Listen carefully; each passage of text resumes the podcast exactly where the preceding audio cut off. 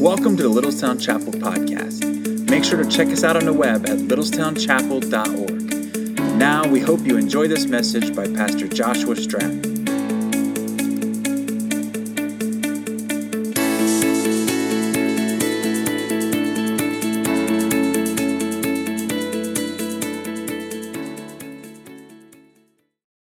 Well, good morning, everybody. You don't know, my name is Pastor Josh. If you're here for the first time, I'm the assistant pastor. Welcome, welcome, welcome. And um, there is no teen church today. I'm also the youth pastor, if you didn't know that. Um, so you are stuck. But don't worry, we're going to play a game in just a minute. But I wanted to um, embarrass uh, somebody here who's not expecting this, but uh, Josh Brown is in the back, and uh, he is going to boot camp this coming week. He's going to serve our nation in the Marines. Stand up, brother.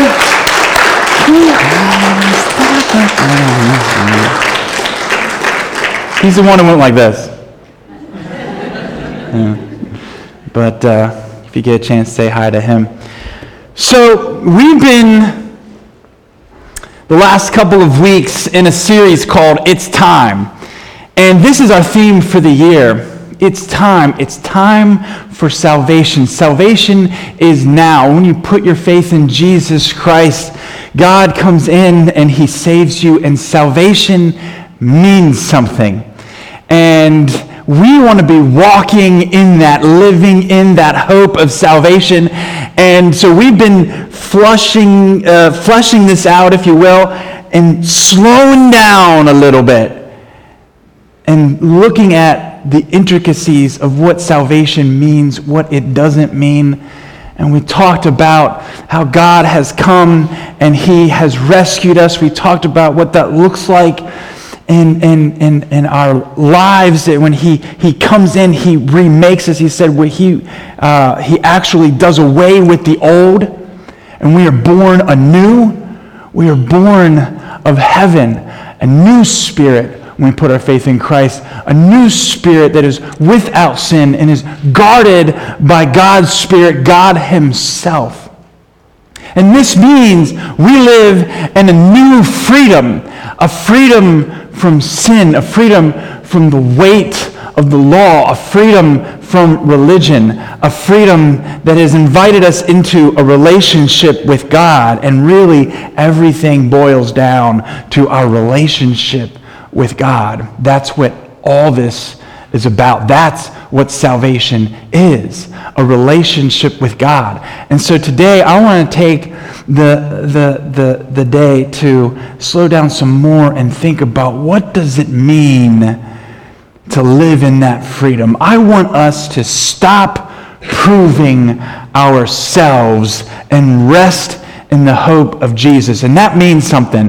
That means we cannot focus on whether we've nailed it or failed it. To get a grasp on this, we're going to play a game that I like to call nailed it or failed it. Yes, if you were in the, the student ministry, you have played this game. And today, because flannel is in, we're going to do the lumberjack edition. That's right, the lumberjack edition of nailed it or failed it. And I'm going to show you a YouTube video, and it's the right before a catastrophe. And uh, you have to decide of whether or not this will end in catastrophe or it won't. So you're to, it'll pause and you say, did they nail it or fail it? Now I want you to yell it out, okay? So let's, let's try this out here. Are you ready? Can we play a game at church? I think we can. That's right. All right, go ahead and play the video.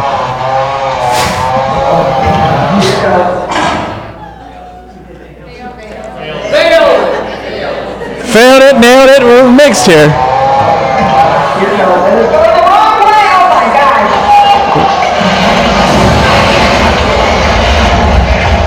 Oh, that's not good. Yeah. Hey, good work, but I think that was only 50% of you. See if you can do a little bit better this time. All right, let's see this one here.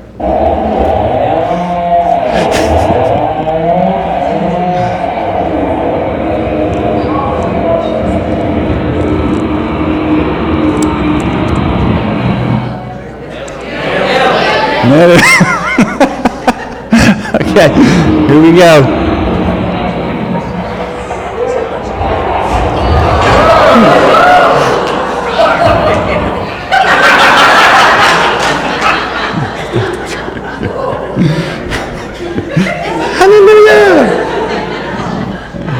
Play the next one. See if we can get this one here.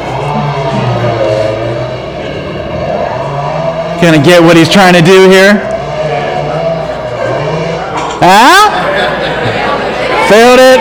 Couple nailed it. Uh, let's see. Let's see. Let's see.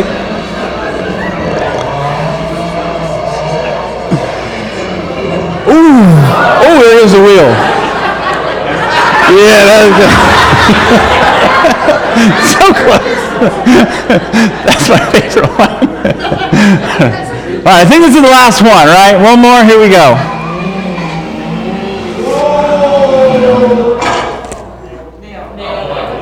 Nailed it. Got a couple nailed it over here. We got some failed it. Okay, all right.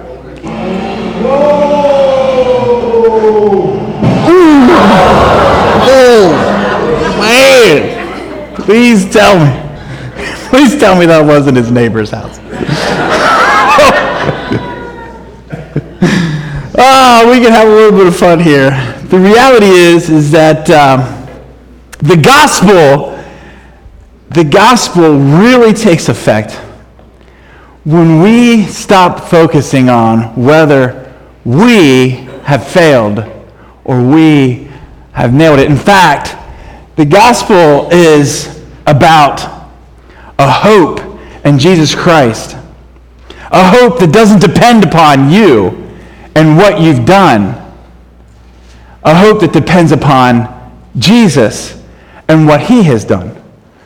Now, I'm slowing this down today because I know we've talked about it those last couple of weeks, but we've got to understand the reality that Jesus came for you and he did the work.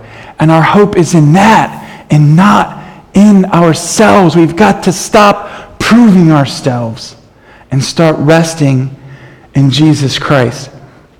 I want everyone to walk out of here today with a real understanding of the hope that you have in Jesus Christ. And that you could see yourself walking, living in that hope. And to do that, we're going to look at Romans chapter 5. So if you would turn with me to Romans chapter 5. If you're using one of the Bibles here at church, it's actually on page 942. Romans chapter 5, page 942.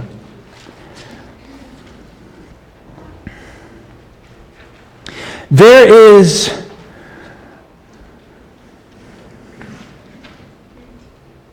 power over sin in the name of Jesus Christ. There is not power over sin in the name of Josh Stratton or in anyone else. When, in some of the most difficult struggles of my life, my, my hope and victory over sin was destroyed because I tried to do it on my own. And I'm going to be I'm going to be honest with you for a minute here. I want, to share with you that I have struggled with sin in my life. I've struggled with lust. I've struggled with pornography.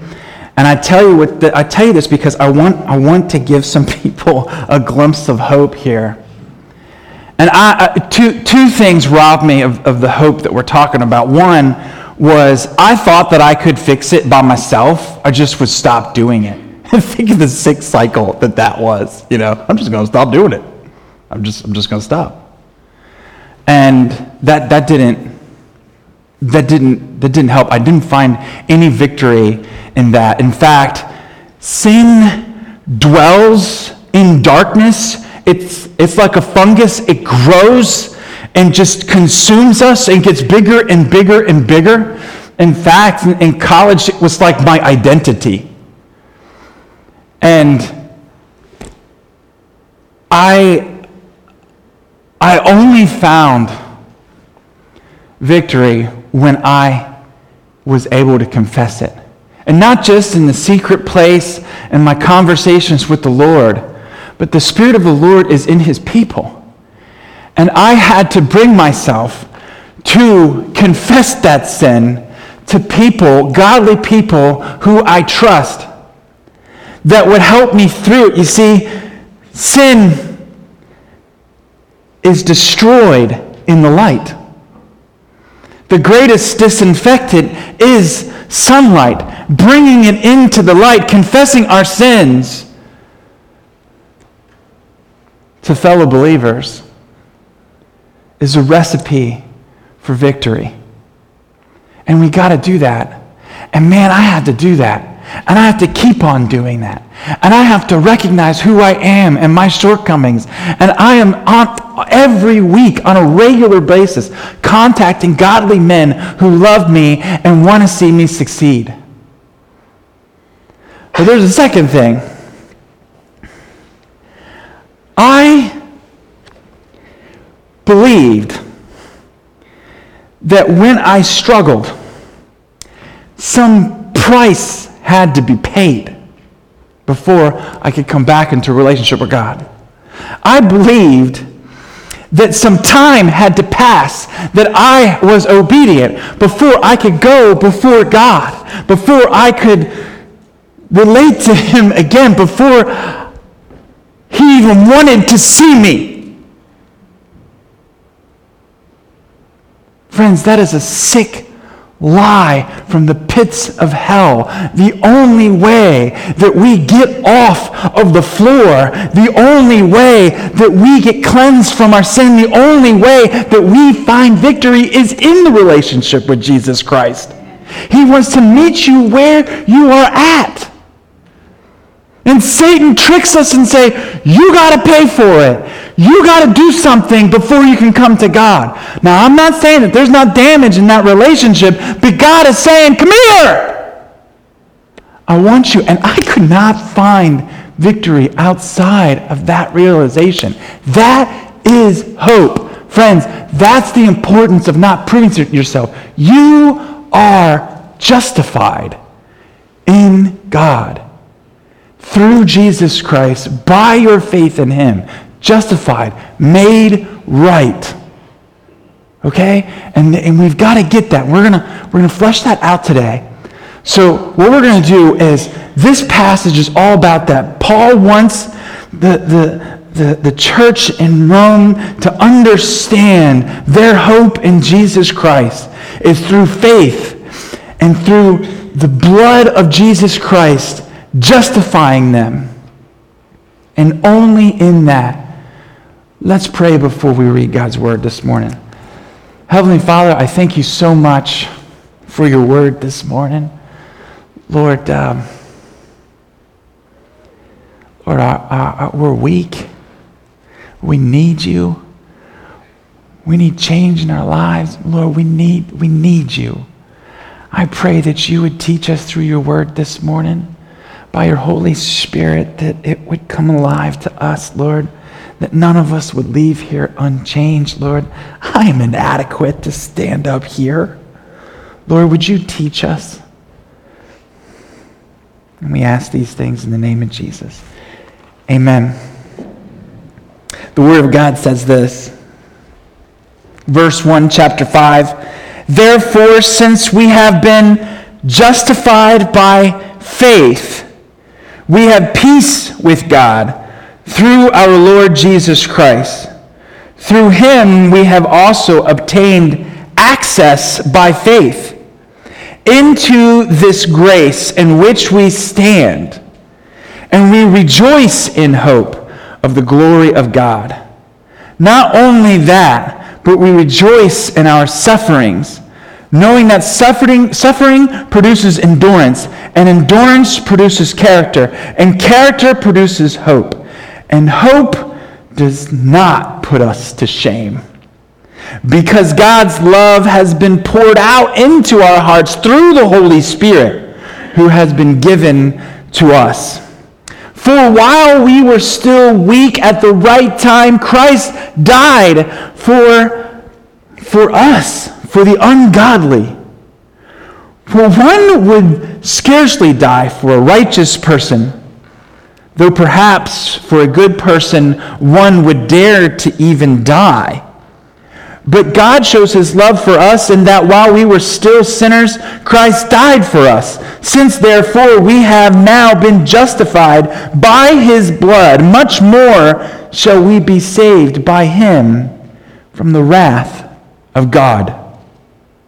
For if while we were enemies, we were reconciled to God by the death of his Son, much more now that we are reconciled shall we be saved by his life. More than that, we also rejoice in God through our Lord Jesus Christ, through whom we have now received reconciliation. Friends, this is such a powerful verse, and, and it is showing us and con- trying to convince us of the, the hope and how big the hope is in our relationship with Jesus Christ. And he starts out there saying that you are justified. When you put your faith in Jesus Christ, you are actually made right before God. It's in some ways like a legal term, if you will, kind of picture a courtroom where you are on trial because of your sin. And this trial is going on and all the all the, the, the witnesses are being called and it's not good the witnesses are coming and they're trying to present your character, and the truth is being brought to light. And your character is condemning you. And all the facts and the evidence come across to the judge, and it's clear. You are guilty. You are guilty. And the penalty, the sentence, is death. The sentence is the full wrath of God. And this is dark, this is big, this is final, this is eternity. The Bible describes our debt. The Bible describes the wrath of God as a punishment for the wicked. It describes it as a place, an existence of eternal fire. It describes it as an unquenchable fire, an everlasting contempt, a conviction, a place of torment and destruction. And we're already experiencing this world is full of death and destruction and hurt and pain. No one has escaped this. We are all guilty of sin. We are all in need of justification. We're all in need of being saved. The debt is so big, you could never pay for it. Friends, I'm afraid. I'm afraid for myself. I'm afraid for my children. I need a Savior. But legally, the reality is, I am guilty, caught red handed. I owe too much. But before the verdict is read, one more witness comes in. He presents a new case. His name is Jesus.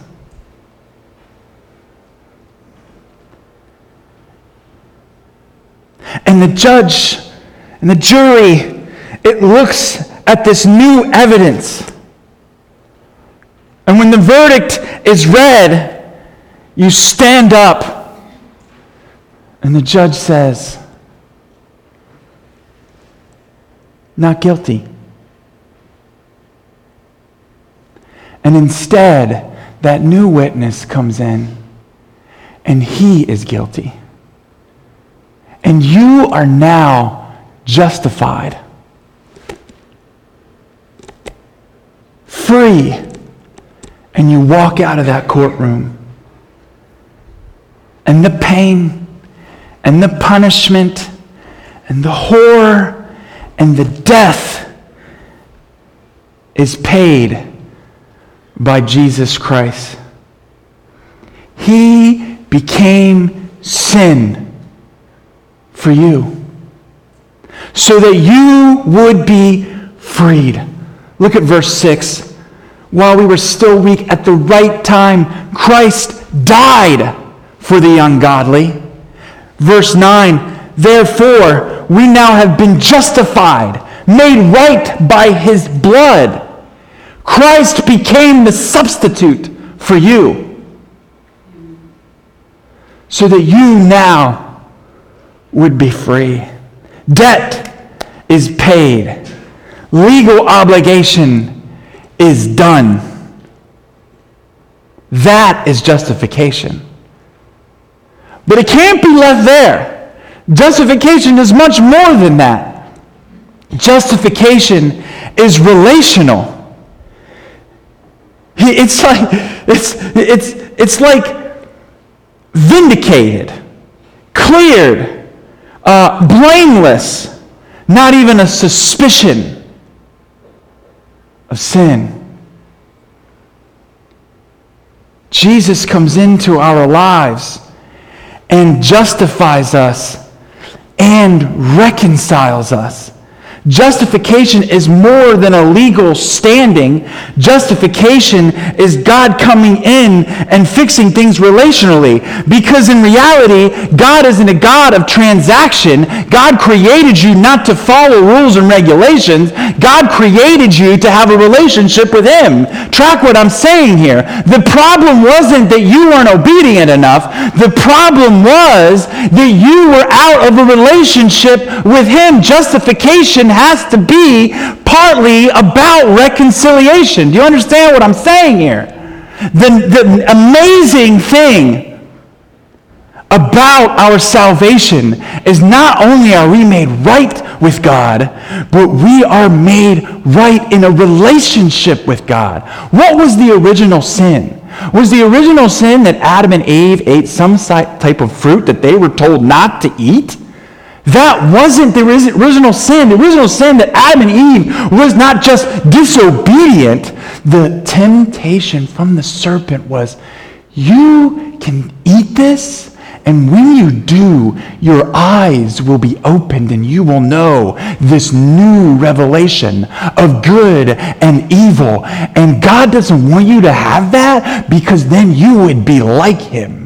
And Adam and Eve took that and their eyes were opened because they wanted to be like God. They were saying that they didn't want God to have that control over them any longer. They were saying that they didn't trust him anymore, that they didn't trust his timing. And I don't even know how things would have played out later as God's relationship developed with his new creation and that he would have revealed the truth to them later on. There's just this total disregard because Adam and Eve say, I don't need you anymore. I can take this power and I can become God.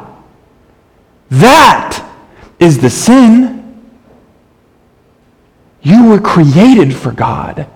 Your existence is dependent upon that relationship with Him. And we just threw that away. And it has destroyed us and affected humanity generation after generation after generation because the relationship was broken and sin has caused these horrible wounds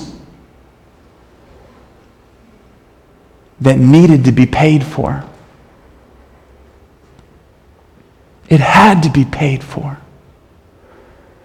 And I thought about this a lot this week as I was as I was studying this. Could God have done something else? Did he have to send his own son? And what a relational thing to do. That God would become man and he would learn by living and experiencing experiencing. Talk about relating to somebody. He knows what it feels like. He lived here. He felt the pressures. He understood the culture. He knew all the things going on.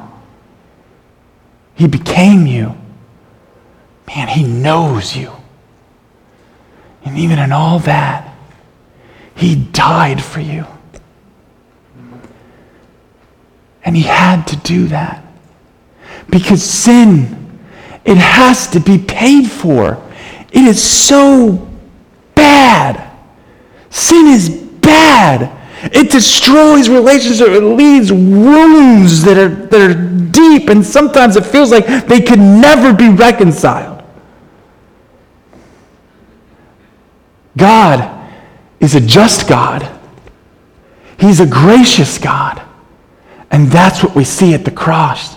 The graciousness of the substitution of Jesus Christ and the brutality of that sin was so bad that he needed to be beaten, that he needed to be ripped beyond recognition, that he would actually be nailed to a cross.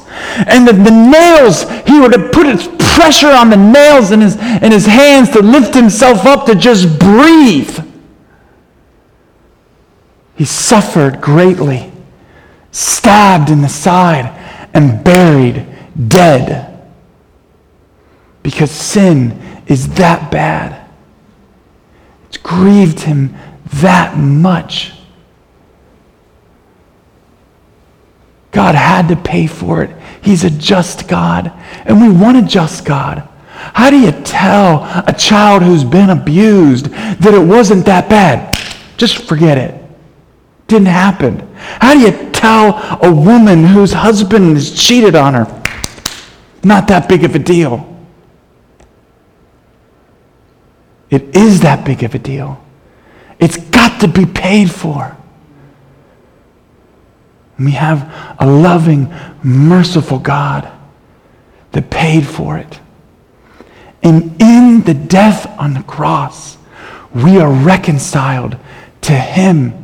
And He had to hang there in a way that all could see. For you and me.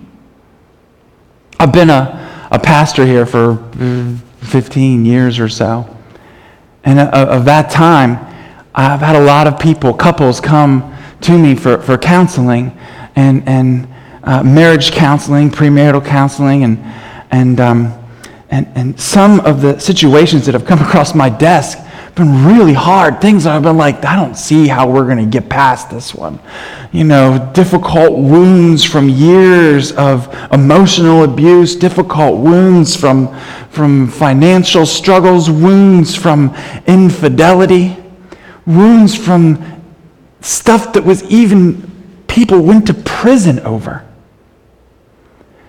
And all these cases, the ones who survived, the ones who were able to reconcile, even in some of the most ridiculous things that, that we could get ourselves into, they reconciled when in the relationship justice was paid. When they felt the pain that was caused, when they saw the wounds and they responded to it. Do you see what I'm saying? Jesus hung on that tree for you so that we could see the gravity of our sin, so that we could see how bad it was, how deep the wounds in the relationship with Him, how bad it was that we left Him and went to another, how bad it was, our sin. It was so dark And then and only then, when we come to the foot of the cross and we're undone about it and we see our need for a Savior, we see that our sin was that bad and that Jesus would even dare die for us and care for us and be whipped and beaten to that degree. And then as we're there, we are ready because, man, we need a Savior. We need a Savior. Only the guilty need a Savior. Only the ones that see the grotesqueness of their own sin turn to a God and say, I'm done proving myself. I'm done carrying it myself. I'm done trying to get saved myself. I'm done trying to fix my own sins. And you cling to the cross of Jesus Christ and you say, I need you. This is salvation. And this is the importance of justification. There is nothing between you and God. Nothing between you and God. What are you hanging on to? What are you waiting for? God says, I am here, right here, right now. There's nothing between you and me. I've paid for it. And I want you to step out and put your faith in me and just try it. My arms are open. I'm ready to get back into relationship with you. I'm ready to cleanse you from all unrighteousness. That's the power of the Holy Spirit, that love that's been poured out into you. God remakes your spirit. You have a new spirit, a spirit where the old one is God and this new one is without sin. And God is saying that I'm now, I can now build a relationship with you again. I can trust you. I can put you back into it with me. I'm declaring it. I'm making it happen. And my Holy Spirit is in you, reconciling you, making you holy. Talk about being made right before God. There's a hope. No more sin in your life. No more struggle with it at all. And we have this hope. We're experiencing it as He is cleansing us and sanctifying us in the name of Jesus Christ. It's so awesome. I, I, I, I've preached this twice today, and I'm almost tearing up again a couple of uh, this is uh, maybe maybe a year ago now. Um, we had uh, cleaners come in here, and they've come a couple different times to clean the floors. And I started talking to one of the guys, and we hit it off. He plays guitar and whatnot, and you know, and we started talking about some song, and it was a, a, song that was a Christian song, you know. And I was like, "Oh, do you like that stuff?" He's like, "Yeah, I just really like that song." I'm like, oh, "That's cool, you know." You ever thought about coming to church? He's like, "Oh, you don't want me coming to church here." I'm like, "Why, man?" Can't be that bad. He's like, no, I'm that bad. You don't, you don't want me, you don't want me around here. I'm too messed up. He's dead serious. I said, dude, if you can't come here, I can't come here. I'm a mess. I'm a mess, man. I need a savior. But he could not get past it. He could not get past who he was. There is no way that God would want him. Friends, Jesus hung on a tree to prove to you that sin was bad enough, but yes, he paid for it, and now you can come back to a relationship with him. You worried about not being good enough? You're right. You aren't good enough. Look at verse 6 while you were still weak. At the time, Christ died for the ungodly. He went down and got you. Verse 8, he showed his love for us while we were still sinners. You weren't seeking after God when he died for you. You weren't thinking, man, I see the power of Jesus and I want to fall before you. You weren't thinking that you were going to be a better person when he died for you. You weren't acting better. You weren't better at all. You were dead in your sins. You're still dividing yourself saying, I want to be God. You're still sleeping in somebody else's bed. And Jesus died for you. That's salvation. Nothing is holding you back. The cycle of sin can be broken in a relationship with Jesus Christ. God wants you. He has come for you. He has made it possible for you to have a relationship with Him. He's paid and made you right and given you peace with God. How beautiful is the message of Jesus. Look at verse 2 again with me. Through him we have obtained access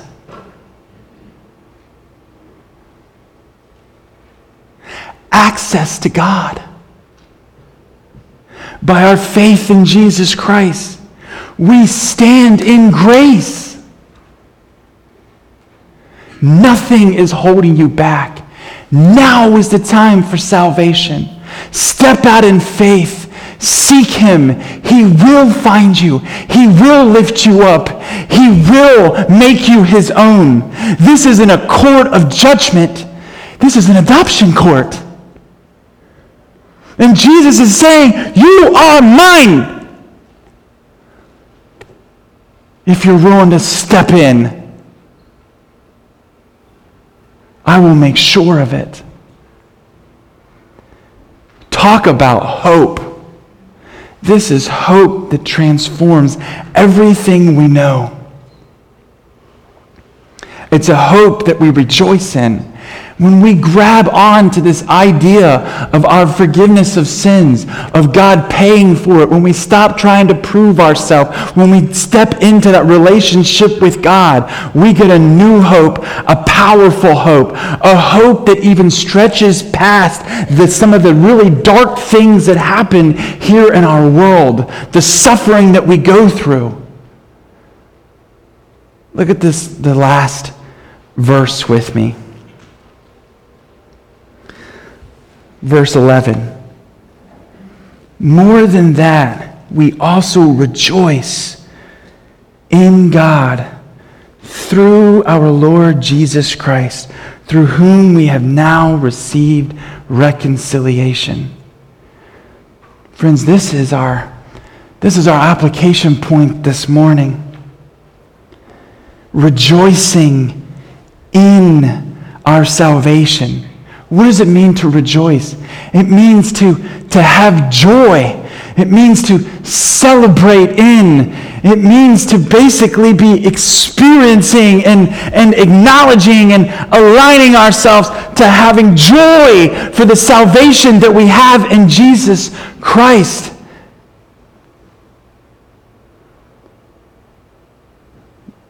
A couple of years ago, I was at one of the most difficult points in, in, in my life. I was struggling with depression.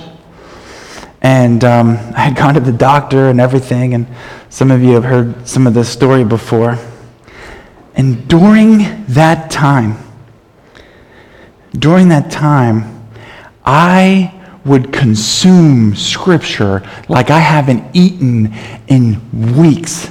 I was just eating it up. I was reading it and taking it in, you know, and, and, and I was being realigned to the truth and to the hope that I would have in the future where there was no more of these trials, no more of these struggles. And some of the things that I was struggling the most over with is I didn't have control over certain things. And man, I guess I'm a control freak because it made me sick. I thought I could, I thought I could control it and make it right.